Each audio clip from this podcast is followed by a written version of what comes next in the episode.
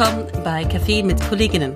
Ich bin Laila und wie viele andere sitze ich zu Hause im Homeoffice. Am meisten vermisse ich die Kaffeepausen mit Kolleginnen und Kollegen.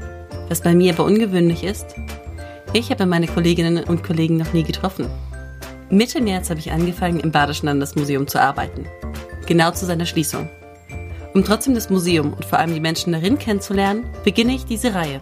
Ich verabrede mich mit meinen neuen Kolleginnen und Kollegen zum digitalen Café. Wir reden über ihre Arbeit, wie die sich durch die Corona-Krise verändert hat und was die Krise für Museen bedeutet.